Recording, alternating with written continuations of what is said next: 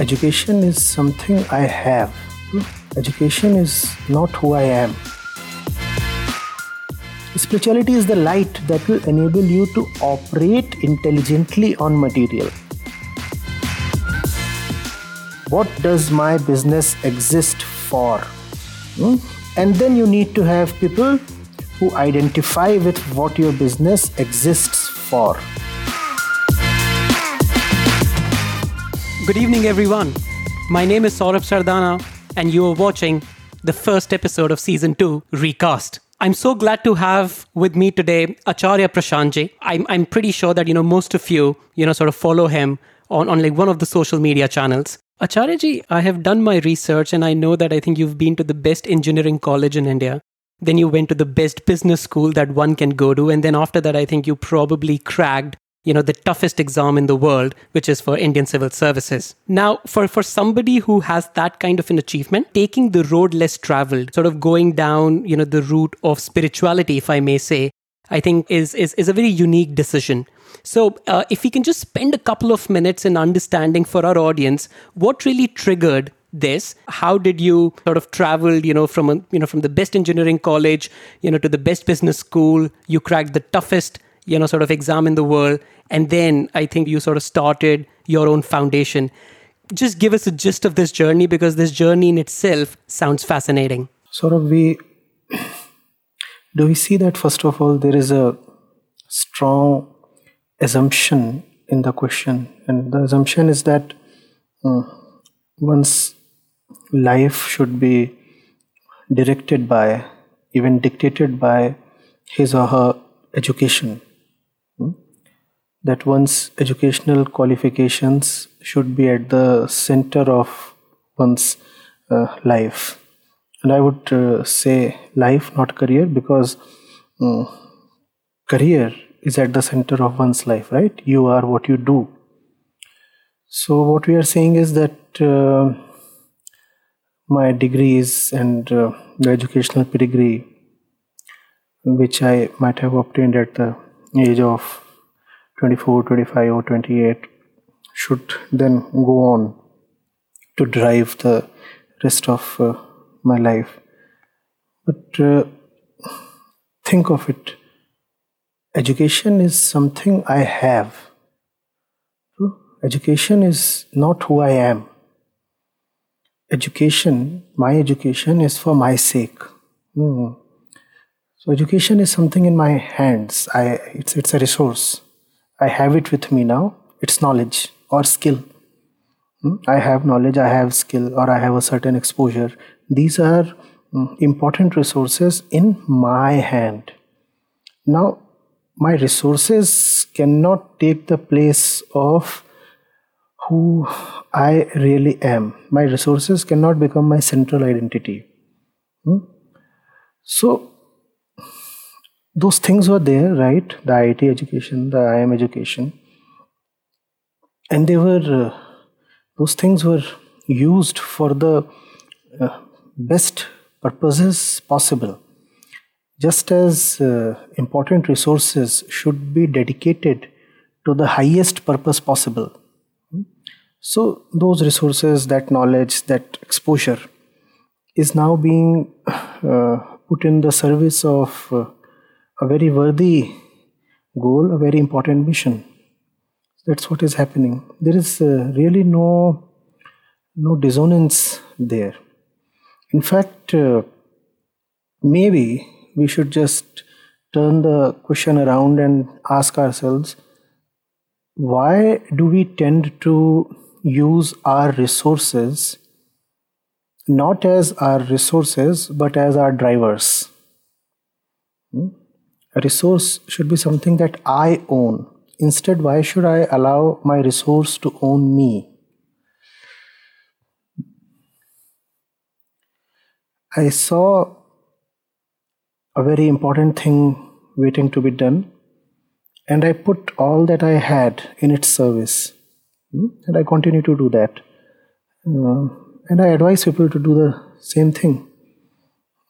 If, if you if you have 10 rupees, don't you want to invest it in the best place possible? Hmm? you don't want to misspend even even even even rupees 10 or rupees 100 then why should you misspend or rather not not optimally spend because if i say misspend it becomes uh, uh, uh, very mm, tight or harsh kind of statement so why should one not optimally spend the highest resource that one has hmm?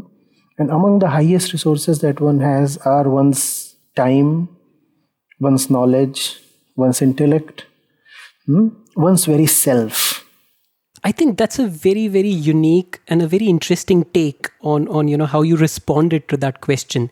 And I think it, it sort of immediately set the context for me that probably I think the way I asked question, I think was sort of loaded with that assumption that, you know, because your journey looked, uh, you know, very typical to begin with, I think it should have continued in the same way. Whereas I think we as individuals are free to choose the route and the purpose that we want to deliver in the world. So I think I think this this sort of you know beautifully you know sort of segues into the question that I had in mind, and I think this is one question that that I have to ask you. I, I actually come from the world which is you know the world of business, and I think you've been to a B school, you know you've studied business, and you know you've seen like a lot of businesses operating around you. The sole purpose for business as it is being taught to us or what we practice is to make profits, right? Whereas I think, you know, you spoke about knowledge, you know, knowing oneself more than the other, talking about intellect. If I just say that, let's let's use the word spirituality.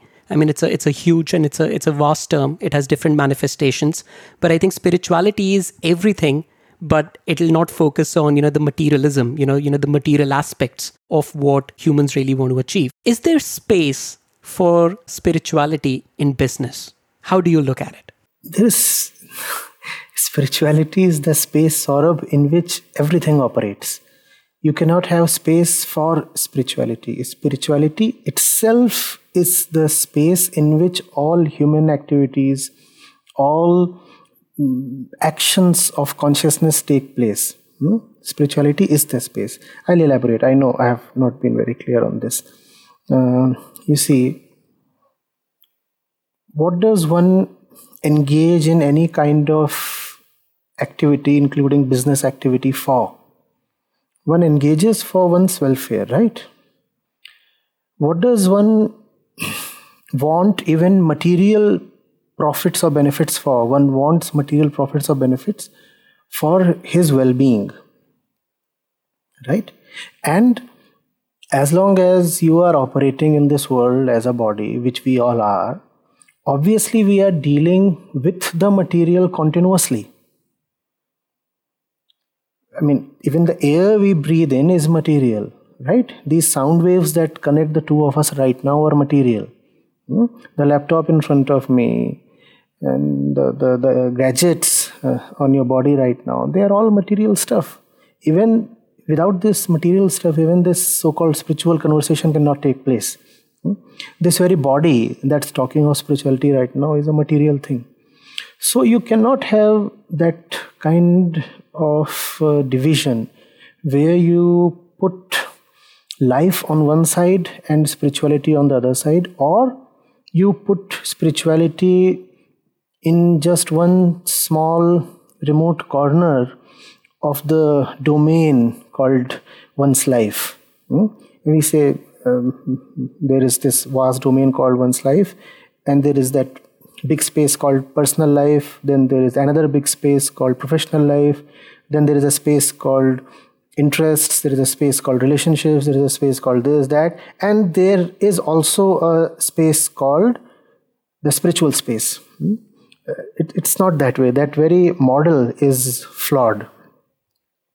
Spirituality is about man's consciousness we are conscious beings we are sentient beings spirituality is about taking right decisions with respect to the material. Please understand this. You want to you want to start a firm. Equally, you have the option of accepting a lucrative job offer from somewhere. Hmm? It is a spiritual question. The decision that you will take falls very much in the uh, zone of spirituality. Similarly, the, the question of relationships. Do I go ahead with this? What connects me to the other? Mm, do i settle down? Do i marry? Do i have kids? These are all essentially spiritual questions. How will one live without spirituality if, if, if the world is material Saurabh, spirituality is the is the light that enables you to walk down all the material roads. Spirituality is the light that enables you to choose rightly between one material and the other. Hmm? Material by itself is just material. Don't you require light? Hmm? And the, the, the uh, way, the sense in which I'm using the word light, I mean it to be immaterial or beyond material. No? So we need material, but we also need something in which we can know clearly the reality of the material, and that's what I'm calling as light. So you can have material A, material B, material C, material D, material E, but what if all those materials are in front of you but in darkness? Spirituality is the light that will enable you to operate intelligently on material. Hmm? So, so you require spirituality all the time, in all the ways, every moment. Hmm? Right now, you could either listen carefully to me or isn't it possible that you get distracted you know all of us are ridden with so many diverse um, affairs and uh, issues similarly at this very moment it is possible for me to dedicate myself totally to this conversation with you, or I could get a bit distracted. Spirituality is that which allows me to remain centered at the right place all the time. I must know what is important at this time. It's, it's not a bad definition if we say spirituality is the art of knowing the important and dedicating yourself absolutely to what is important. So you require it at all times. Business activity is not at all uh, separated or divorced or insulated from spirituality. The, the only uh, thing here is that the way we the way we usually look at uh, religion and even spirituality is that uh, these are things that deal with the with the occult with the esoteric uh, you know with something that is uh, transcendental mystical mysterious on these all words that point towards something that is not related to the material hmm? moment you say occult you mean something that is not very much um, within the usual laws of physics. The moment you talk of the transcendental or the mystical, again you are referring to something that is not within the usual domain of the material. So, so spirituality has uh, come to acquire a very hazy uh, kind of uh, shape and notion in our minds. Um, we have uh, we have ostracized spirituality from our moment to moment life. Hmm? and we have uh, limited or uh, consigned it or or just just uh, hmm, bounded it within some very um, unreasonable boundaries a temple is a spiritual place for example. In a temple you ought to be spiritual. Or you can have a spiritual place mm, within your mm, household. Or you can have a half an hour slot in the morning in which you sit down to meditate. So that half an hour is a spiritual slot. And what about the remaining 23 and a half hours? How will you operate without spirituality in those in those in those hours? I mean can you operate without light at any point in time so, spirituality is that light that you need continuously. I say it is like heartbeat. Hmm? It has to be continuous. Continuous, quiet, and central. That's a that's a very interesting take. I've sort of never thought about spirituality. I think in that sense because I think what's been fed to us all the time is that spirituality is a mindset, right? Can businesses be spiritual, right? Which which sort of you know makes it sounds like that it is it is an acquired state rather than something that you know we live with. So if i understand what you've just explained and if i just paraphrase that are you really saying that you know spirituality is something that we live with every moment? And i think every decision that we take we must. We must. Okay. Which means that not everybody lives with spirituality it's like day. your eyesight. Okay no Okay. no that's obvious. Look at the state at the look at the state of the world. Look at the way you know we human beings operate and suffer. It is obvious that people are uh, not uh, living in a spiritual way. Hmm? look at the destruction we have brought about on our ecosystems and on our even on our private lives. It's obvious that we are not uh, mm, living spiritually. But that's something we we ought to do for our own sake not as a moral obligation, not uh, as a, uh, not because of some religious injunction, but but very reasonably, very sensibly, for our own welfare, we ought to be spiritual. Just take the analogy to its uh, mm, its, its conclusion.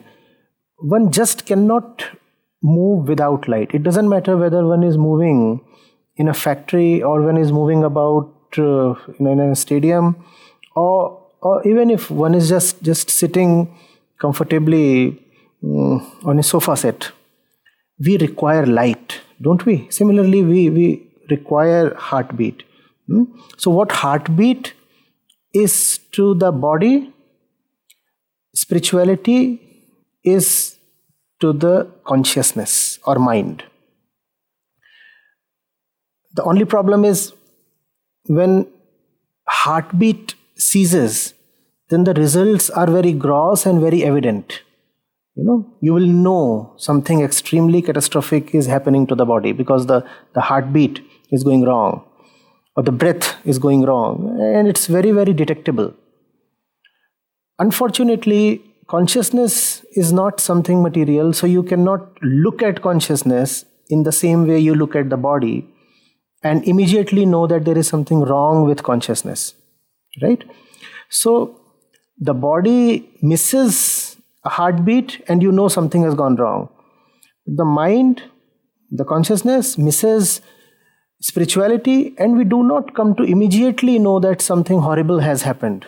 Hmm? and so we are able to continue even in our uh, mm, our, our distorted state for long. And that's what is happening to most of us unfortunately I think this is this is going in a very very interesting direction because one way to actually sort of you know talk about a spirituality is that a I think we won't be able to cover the length and breadth of this topic because it's vast, it's huge, right? But sort of let me take a cue from you know what you just explained and let me just sort of you know give you a hypothetical situation. In fact, I think this can be an actual problem you know with many businesses you know that operate in India, in Singapore, or even in the world say for example you know you get a call from an hr manager from from from a particular business and you know she comes to you and she says you know what? I think we are just sort of missing that heartbeat because i think people are sort of you know fighting with each other. There's there's a lot of uh, you know toxicity you know sort of within the culture. There are very differing you know opinions and point of views and i think as an hr i'm struggling you know to converge you know to bring all of that together. Can you as a spiritual facilitator as as a spiritual knowledge expert give me some very practical advice. Or if you can come down to my office and talk to everybody i think how would you go about implementing or, or you know solving you know that particular business problem using something that we already have within us? And i think why i'm asking this question to you because i think it'll just sort of give a little bit of flavor to our audience and to our listeners as to you know what is the practical implementability of what we call as spirituality which is a which is a very vast topic to be covered in about 30 minutes. You have to start with uh, what connects people and build on them. The hr manager has come to us with the differences she sees. She's seeing what what separates people. But it's very important to remember what connects people and what connects people is so obvious so so evident that we just miss it Hmm? What is it that connects people? Each of us wants his or her welfare. Hmm? At our center, we are people who love joy. Hmm? At our center, we are people who do not want to live in fear or distrust. We do not like these things. And that's what is common amongst uh, all of us. So I'll, I'll start from there. I'll ask Does this entire group or department or whatsoever, company unit, does this have a central thing to bind them together? Hmm? If there does exist something centrally important, something to which each of them can be individually devoted, then there's going to be no serious problem. Hmm? Because then the differences can be ironed out, or even if they cannot be ironed out, they will simply be left behind. Please understand. Because at the center sits something so important that each person will give that important thing the first priority which means all those things that were causing differences and uh, divergence among people would then be accorded a lower priority. Hmm? And differences are bound to be there because at the surface level we are all different. We talked of what is common amongst us, but what is common amongst us is at a deep level. At our core, we all have something in common, irrespective of our age, or nationality or economic status or gender or, or political orientation or whatever. So at the core, we all have something in common, but at the surface, all we have is differences. Hmm? So then the question obviously is is the relationship superficial or is the relationship deep enough to allow the deep commonness to take over? If the relationship is merely superficial, then we know that at the surface there are only differences. So the relationship, the, the entire network of people who are there in that business, all they will uh, have with them is differences, and, and it would be a, a chaotic kind of uh, place that won't go very far. If you want the whole thing to go far, then you have to find out what central purpose does this business serve? What do you have to tell your employees? Why do they exist? Why do they come to the office every morning? What's the net output of their effort, their labor, beyond the salary check that they get? Hmm? There has to be an overriding mission. I say overriding because it should be able to override the differences among people that should be the strength of the of the mission of the company. And if uh, that kind of a mission does not exist then i uh, don't want to uh, just uh, uh, offer a superficial consolation. Then the only way to keep the group intact is by offering uh, superficial allowances or imposing disincentives and that's what uh, businesses usually do. Hmm? But all that is needed principally because the the group uh, does not know what they are working for. Hmm? You know, you cannot have a business whose only aim is to maximize shareholder value. Hmm? No, no sane person, no loving person can work all his life, all her life, just to maximize the money in uh, somebody else's pocket, and that to a stranger's pocket. You know, the group of shareholders is often not even known to the group of employees. Even if they are known, at least uh, there is no intimate bonding between these two groups, the, the shareholders. And I'm talking about a closed company in which there are a limited number of shareholders there is no intimate bonding between these two groups. There are the shareholders, there are the employees, and and what are we trying to say? We are saying the employees exist for the sake of shareholders. Probably, um, in the legal uh, sense, they do. but then all you will have is, is chaos and differences and conflicts and that's what we often find in so many organizations if you want to avoid that first of all you have to figure out the very nature of the business what does my business exist for? Hmm? and then you need to have people who identify with what your business exists for. And that should be the central devotion of each single person in the organization. Then you will uh, have the, the commonness uh, trump over the the divisions. That's a that's a very very useful perspective acharya ji um, I think I think you you sort of you know shared a couple of points that that sort of you know now leads me to my next question, and and I, I think that's that's about you know this new buzzword within business circles. Uh, you know, it's called sustainability. I mean, everybody is now talking about business sustainability uh, because I think everybody wants to work in favor of the planet, you know, for their people, for peace, for prosperity. And I think this is this is sort of a you know newer concept. I think in its in its previous avatar, I think you know the word that was getting used more and more around the globe within business circles was corporate social responsibility. Now, somebody I think who's who's sort of you know uh, you know done extensive reading, who's trained, you know, who's who's acquired knowledge, uh, or who's acquired Vedantic knowledge, what do you think the ancient scriptures from India can offer to these Western philosophies? Because, you know, business sustainability, brand sustainability, I think all these concepts really come from West. And I think East just ends up acquiring them. What would you say can be the contribution from Vedantic knowledge that, that even sort of Western world or, you know, Western businesses, you know, can learn? It's a good thing to uh, begin with sustainability. Let's go into this word sustainability. What does one want to sustain? Hmm? What is it that one wants to sustain? Obviously, one wants to sustain hmm, things as they are. One wants to sustain hmm, a state in which uh, you are able to take from the planet without uh, impoverishing or uh, hurting the planet so much that the planet uh, is in no more a condition to give you. Hmm?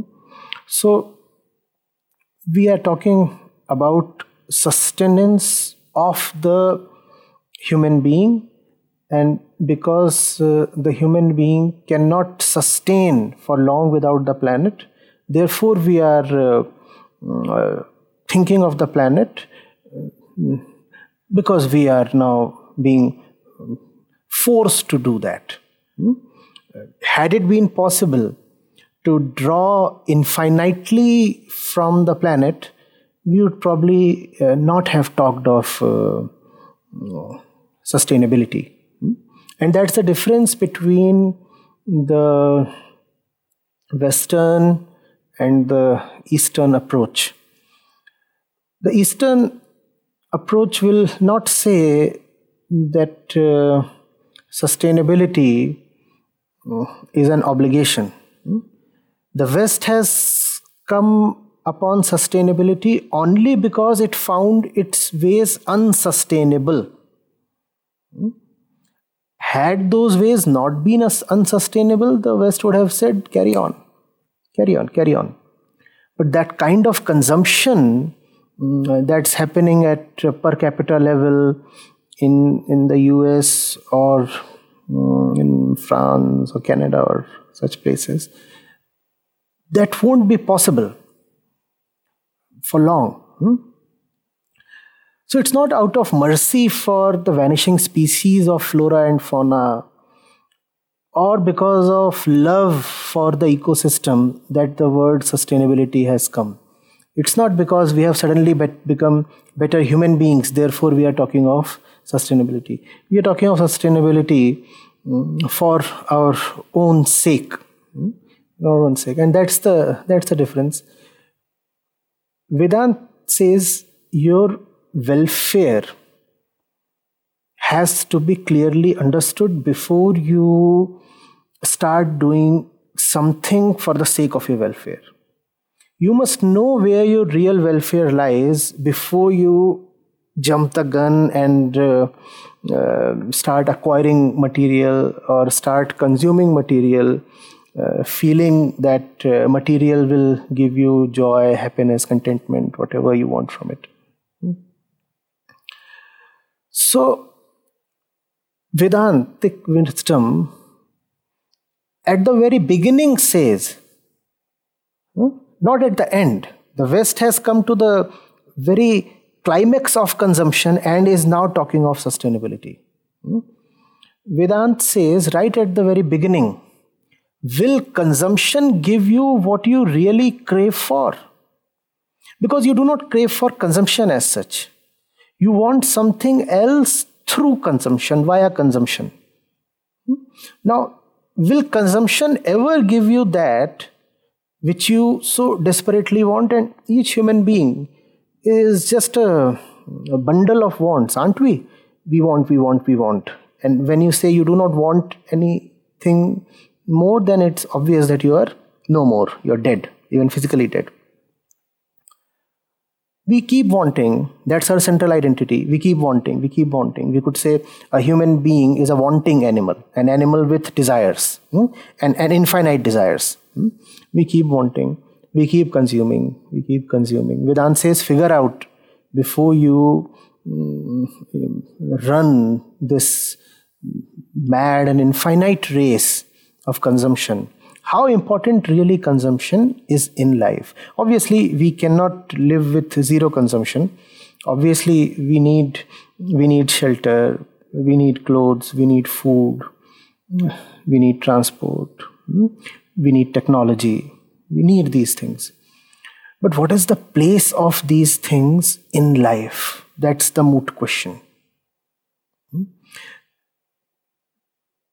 so when you address that question, then sustainability is automatically taken care of.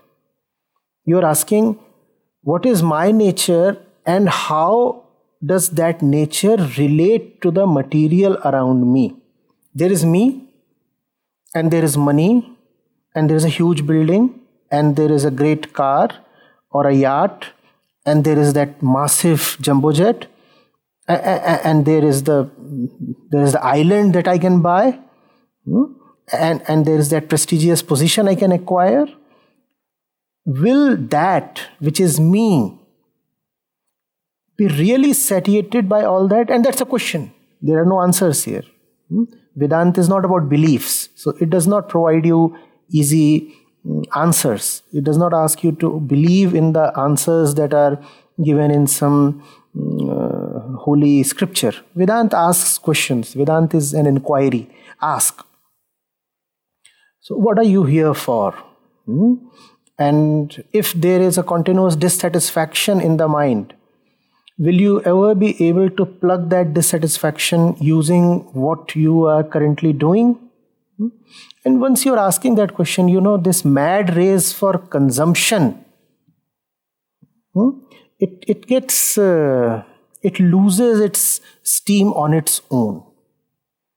The moment you ask, what is my relationship with other beings, other human beings, other animals, hills, rivers, birds, you are no more in a state to, to just slaughter them and consume them and finish them off. It's not possible anymore because now you're firstly asking, who am I doing that? Not as a matter of rights, but as a matter of identity. How does that even benefit me to do that? Hmm?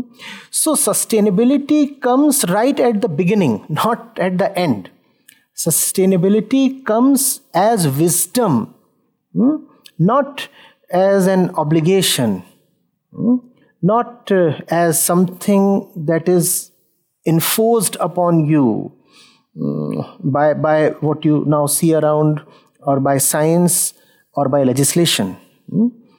Uh, today, you talk of CSR, it came about due to legislation. Hmm? Vedant says individual responsibility is enough, and individual responsibility comes from individual understanding. And what is to be understood? The first thing to be understood is who am I? If I know who I am, then I know what my central responsibility is. And I also know what I need to do, how I need to act. And how do I need to act? suddenly not in the direction of blind, unmitigated consumption. Hmm? So, so, so, so sustainability is automatically taken care of. The way the West is going, you know, you will care for sustainability only as long as you probably do not have another planet to inhabit. If a point comes when the entire humanity, or at least the privileged ones, can uh, emigrate to another more hospitable planet, then people will say we, we give two hoots to sustainability on this planet. So, this is just an enforced sustainability. It will, it's better than not caring for sustainability at all, obviously, but uh, it won't go a long way. That's that's that's a very very interesting take. And so are you saying that you know the western philosophy or you know the western way of looking at sustainability is completely flawed? Obviously at the center it is quite flawed obviously. What you are saying is you know use resources in a way hmm, uh, that they last they last for you you're still keeping your own little petty self interest at the center. Hmm? I'll, I'll give you a small analogy, Saurabh. Here in India, you, you know about uh, the alarming um, sex ratio, huh? The um, sex ratio at birth and uh, at three years of age, five years of age. You, you know of that, right? And it's uh, the worst in the northern states Punjab, Haryana, Rajasthan, even in Delhi. So, one of the things that the governments are doing is they say, please take care of the girl child. Hmm? Don't indulge in feticide or infanticide. Else, how will you get brides? Now, that's the kind of sustainability that the West is talking of. That's the kind of sustainability the ego always talks of. Save the girl child for the men save the girl save the girl that much is said save the girl and what is not said for the men similarly the west is saying save the planet within brackets for human beings for human beings now does the planet have no right to be saved on its own for itself no but in the in the consumption centered mind everything exists for its own sake, for the sake of its own consumption. Hmm? So save the girl, otherwise, how will we have women to consume? Save the planet, otherwise, how will we have places to consume? No, this won't work. This won't go far. I think I think Acharyaji, what I sort of really liked about uh, you know how you described the whole Vedantic knowledge, you know, in like one sentence. Uh, would it be right to say that you know just understand why you do before what you do, and i think that that quest you know for for exploration i think will just sort of you know make you take better decisions in life. Obviously. And it's a it's a little deeper than that. See who the doer is. See where he comes from see what within you is so eager to do what you do? See what within you drives you to your workplace every morning?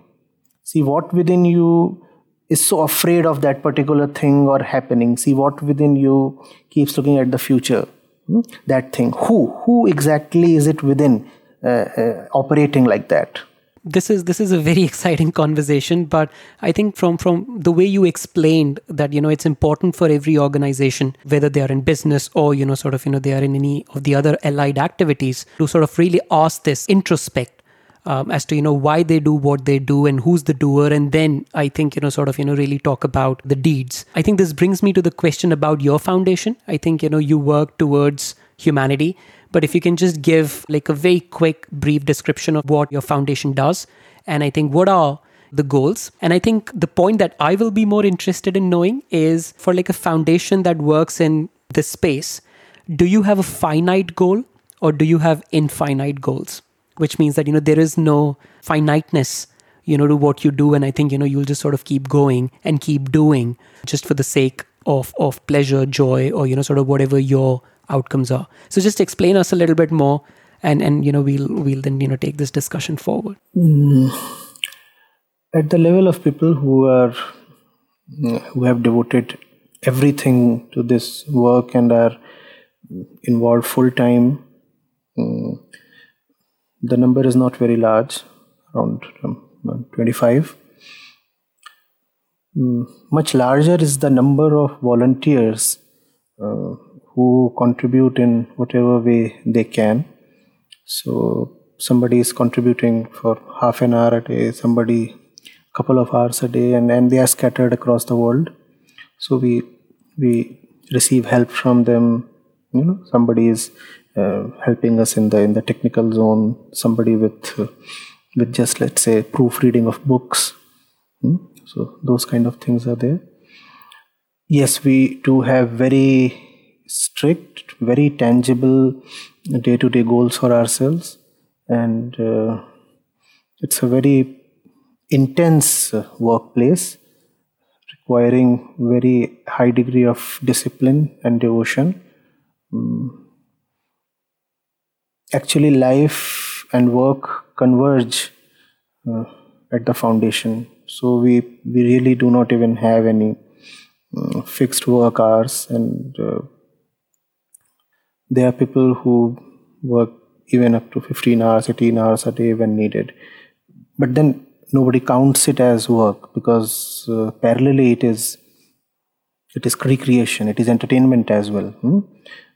so uh, yeah that's the way we are working. Uh, and uh,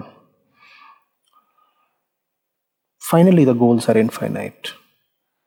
There's i cannot see a point where i could say that the work is done and we can disband the whole thing I do not see that. So, and that's what keeps us going, you know. The, the whole thing is so enormous, so so huge, so massively important that it's just not possible to shy away from it. Once you have seen the importance of it, you cannot not do it. So then then everything gets aligned around the one central thing in life which is the work. Hmm? and the work is to is to is to take care of the unnecessary bondages we all are in the unnecessary darkness we espouse. Mm, that's what we challenge that's what we fight obviously it is such a huge thing that we do not even expect uh, to, to reach anywhere in our lifetimes and we are contented with that realization, we do not expect to have moved one particular mountain in the next 20 years and then celebrate it. Having said that, as I said, we do have very, very, very critical day-to-day goals. Mm-hmm. Somebody has to has to publish a video. Somebody has to finish off a book. Somebody has to arrange for a seminar Hmm? somebody has to fly to Bangalore to mm, arrange for the uh, upcoming camp, and um, all of those things operate uh, on very on very tight leashes and uh, um, secret timelines. So yeah, both things are there. On one hand, we do not know what we are going towards. On the other hand, when it comes to day by day functioning or week by week functioning or a monthly thing, we have uh, uh, tight targets. So if if businesses have to approach you, I, mean, on what kind of partnerships, you know, they can they can approach the foundation, and you know, how can you know there be synergy, uh, you know, between what you do and and you know what sort of different kinds of businesses you know sort of might need from foundation. Is it is it just about voluntary work? Or you know are there are there sort of you know potential synergies between different institutions and the foundation? See uh, irrespective of uh, what the entity is the entity could be a, an individual or the entity could be a couple the entity could be a family or the entity could be a huge organization if the entity is interested in knowing the facts of its existence and living more harmoniously then probably we can assist. Hmm? We exist for the sake of such assistance.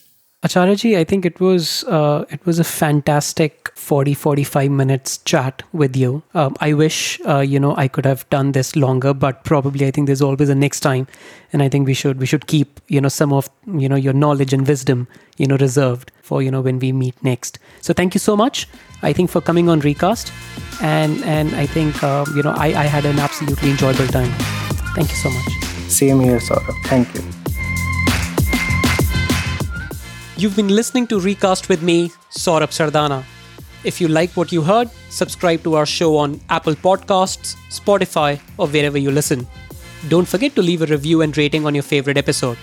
Also, if you want to chat with me, connect with me on LinkedIn or Twitter.